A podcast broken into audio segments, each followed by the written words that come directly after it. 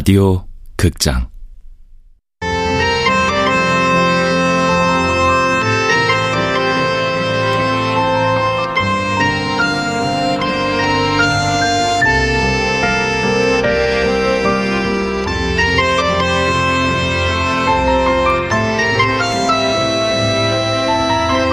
통영이에요. 지금.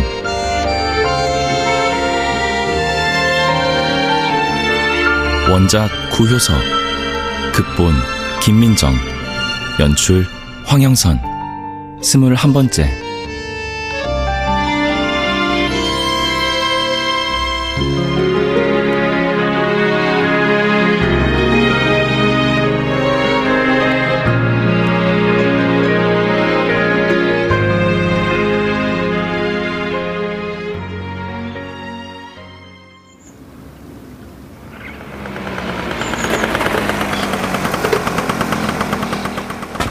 김재훈 씨. 네. 네, 김기요. 여기 사인해 주세요. 네. 아, 네, 됐습니다. 수고하세요.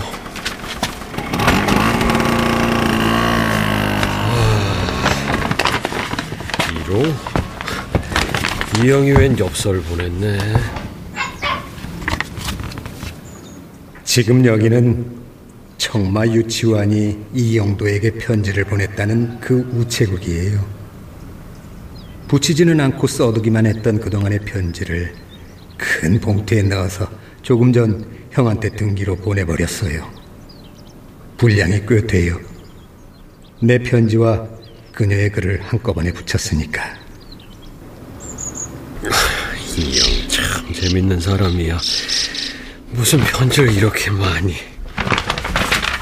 어, 편지라더니 그 소설이야?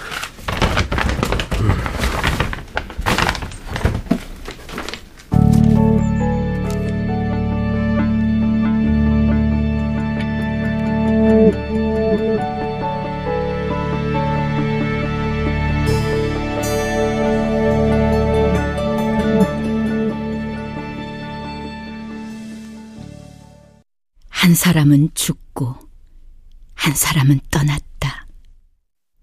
희린 씨, 형의 유해가 맞다고 연락 왔다면서요? 그렇다네요. 사람을 두 번 죽이는군요. 이틀 전에 유품을 받았어요. 식당에서 입고 있었던 옷 그대로더라고요. 찌개 먹으며 흘렸던 자국까지 선명하게 남아 있어요. 근데 6년 전에 죽었다니. 유해를 6년 동안 잘 보관하고 있었다니.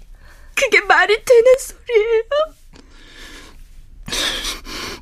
가만히 있을 수 없어요. 언론에 알릴까요? 또다시 소송을 준비할까요? 뭐라도 해야 돼요. 뭐든지 해봐요. 형 죽음의 진실을 밝힐 수만 있다면 뭐든 해봐야죠. 하지만 그 전에 우선 형을 보내줘야죠. 보낼 수 없지만 그래도 보내드려야죠. 저희들이 도울게요.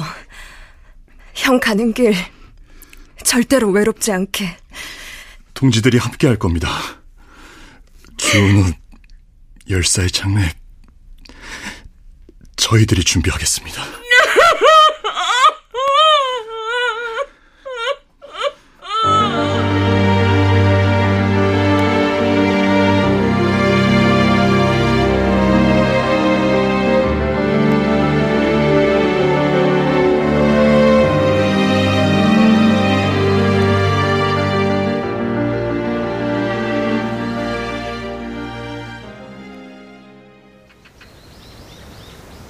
나는 그의 묘비에 주은우의 묘라고 적었다. 그의 이름 앞에 열사를 붙이자는 의견도 있었지만 그의 동료들은 묘비명을 나에게 맡겼다. 나는 그의 삶과 죽음에 단 한 글자도 덧붙일 수가 없었다. 나는 그의 무엇이었나? 나는 그를 온전히 사랑했다 할 수 있을까? 미안하다. 정말 미안하다. 모든 게 미안하다. 그의 마지막 가는 길에 가족은 없었다. 그러나 가족이 없어 그가 더 외로웠던 것도 아니었고 생사고락을 함께했던 사람들이 있어 쓸쓸하지 않았던 것도 아니었다. 내가 사랑했던 두 남자. 한 사람은 죽고, 한 사람은 떠났다.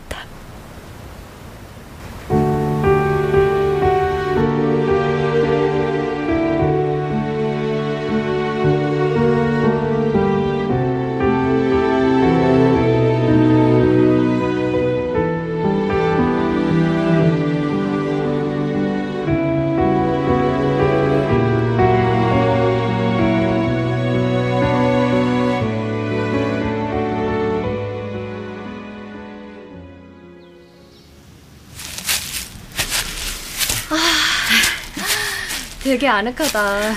계절 탓인가? 꽃이 숨죽기 전에 도착해서 다행이에요. 아버지 이 꽃 좋아하시려나요? 마음을 더 좋아하시겠지. 근데 어머니, 아버지 무덤은 왜 여기로 정하셨어요? 통영에서 한참 먼 곳인데. 그땐 이 정도 거리면 서울에서 가까운 곳이었어. 통영 오기 전에 서울에 있었거든. 그리고 돌아가신 곳도 여기서 멀지 않았고. 네? 전 처음 듣는 얘긴데. 어. 이제 다 왔구나. 어, 절은 안 해도 된다. 그냥 서서 인사만 해. 아, 그래도 처음 인사드리는 건데. 아니야. 그냥 서서 인사만 해. 네. 저만 할게요, 그럼.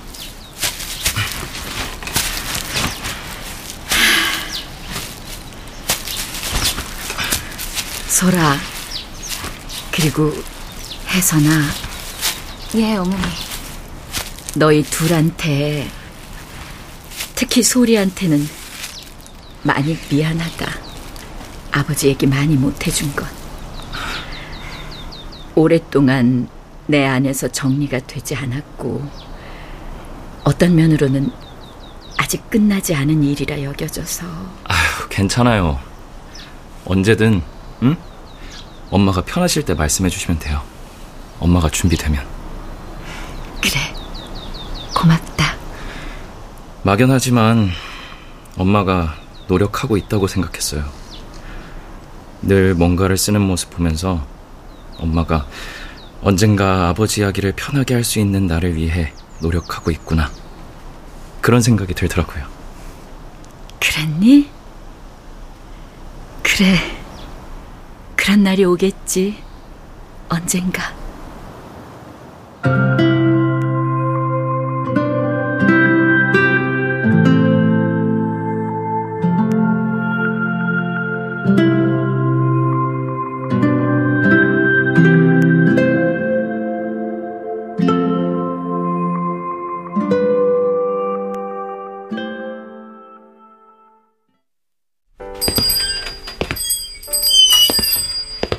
안녕하세요. 어머, 어서 오세요. 좀 오랜만이죠?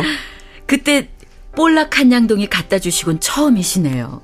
아, 그 볼락은 잘 드셨나요? 그럼요. 옆집 앞집 불러 찌개도 끓여 먹고 구워도 먹고 잔치를 했죠. 그러셨군요. 아, 저도 불러주시지. 어머, 정작 본인은 안 드셨어요? 난 또 아, 아닙니다. 농담이에요, 농담. 아, 근데, 뭘 보고 계신 거예요? 아, 제자한테 온 편지요. 에, 어떻게 답장을 써야 하나 고민 중이에요. 뭐, 어려운 내용이라도. 들어보실래요? 음, 선생님, 편지 받으시는 대로 곧장 답장 주세요. 학교에서 선생님이 쳤던 게 피아노예요? 풍금이에요? 저는 풍금으로 기억하는데 경이 있죠? 김경이. 걔는 피아노라고 우기는 거예요.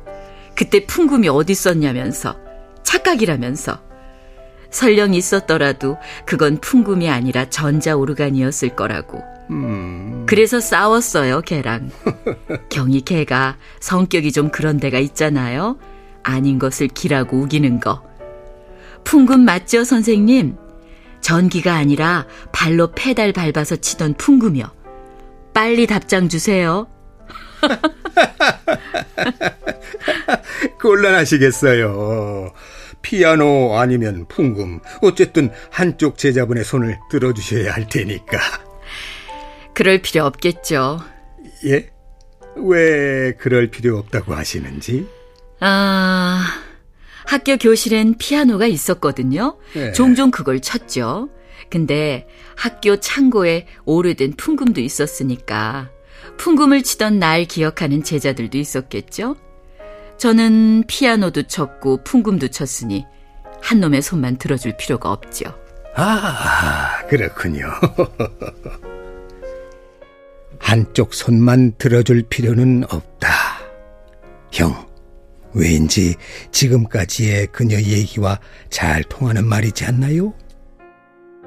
근데 이 커피가 말입니다.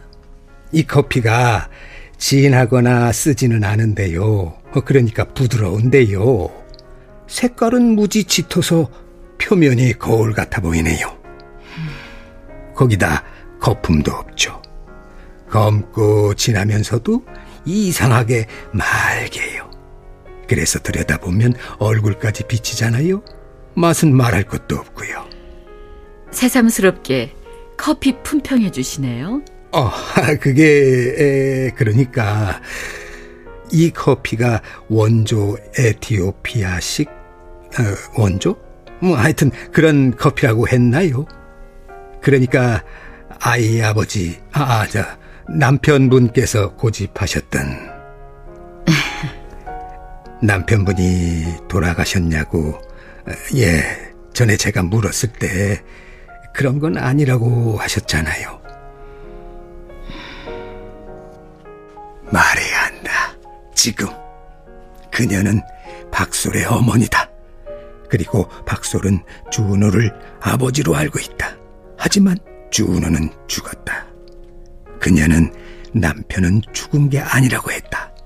그러니까 박솔의 어머님 되시죠? 어... 에, 저 실은 제가 박솔의 주례를 맡기로 한 사람입니다. 죄송합니다. 아, 죄송하다니요. 무슨 그런 말씀을.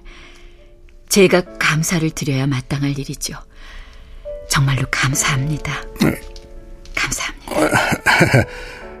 아, 저, 혹시 제가 박솔군 주례를 서기로 했다는 거 언제 하셨습니까?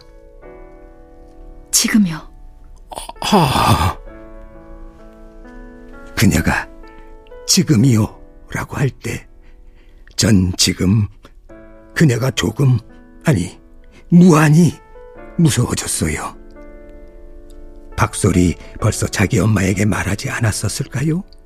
그 생각을 떨쳐버릴 수가 없네요. 하지만 뭐 대수겠어요? 지금쯤 그녀의 원고와 내 편지 뭉텅이는 영월에 도착했겠죠. 이제 그녀에게 모든 걸 고백해야 하는 순간이에요. 거듭 죄송합니다만, 저는 소설가고요. 예, 아드님이 응모한 원고를 읽을 수밖에 없었습니다. 심사를 했으니까요. 책을 내보는 건 어떻겠냐고 제안했던 것도 저였습니다. 그러시군요. 초입 가경이라는 생각마저 드네요. 이쯤 되면 그녀는 더 해볼 테면 해보라는 시간일까요?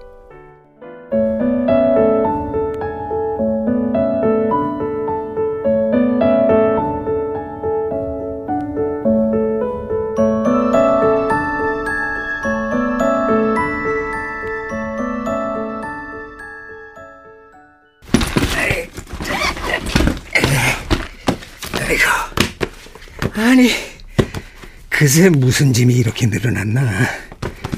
출판사에서 보내준 책이 한가득이네. 아, 카페 톨로에 기증할까? 응? 응? 아니, 뭐야? 또 통영에 왔나? 여보세요? 정말 할 거야? 아, 뭘? 결혼식 주래. 어, 해야지, 그럼. 양심도 없네. 맞아. 나도 그렇게 생각해. 원고는 준비했어? 아이고, 원고가 뭐 필요해. 그냥 덕담해주면 되지. 이렇다니까. 자기는 소설가라 말 되게 잘하는 줄 알지? 아니거든. 아이고, 그 말 하려고 전화했어. 어. 할 일 되게 없다. 신랑 신부가 걱정되잖아. 물론 잘 살면 더할 바 없이 좋지. 근데 혹시라도 잘 못 살면 어른들은 꼭 주례사를 곱씹거든. 아이고, 실없기는. 끊는다. 아, 잠깐. 아, 또 해. 이제 어디로 갈 거야? 우와. 귀신이네, 귀신. 나 침 싸고 있는 줄 어떻게 알았대? 남부지방 이번 주에 벚꽃 질 거라고 뉴스에 나던데? 왜? 또 찾아오려고? 그냥 궁금해서. 안 알려준다. 아, 아, 응? 아이, 하, 아이고, 참나. 다음에 어디로 가든 무슨 상관이야? 집으로 들어보라고 할 거 아니면. 잉.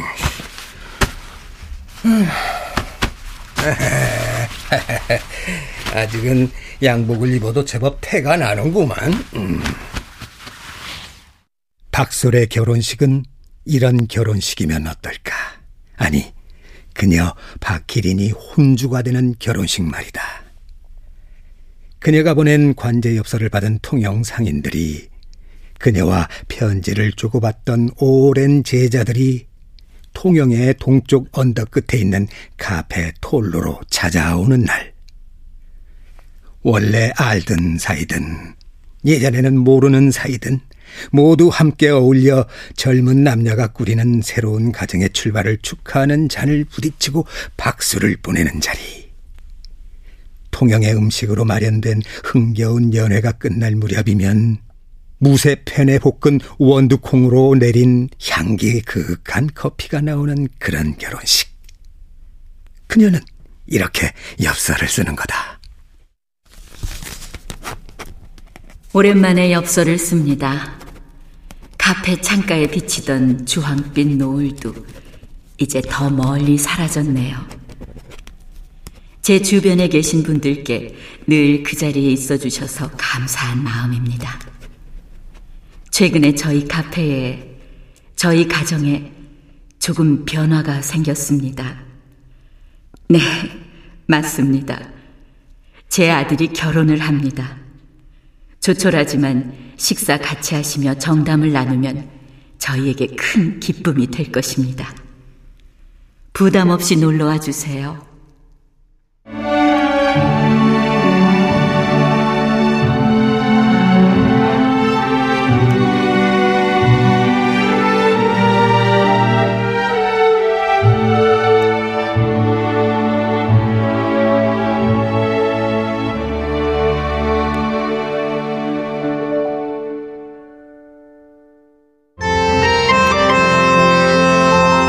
라디오 극장 통영이에요 지금 구효서 원작 김민정 극본 황영선 연출로 21번째 시간이었습니다.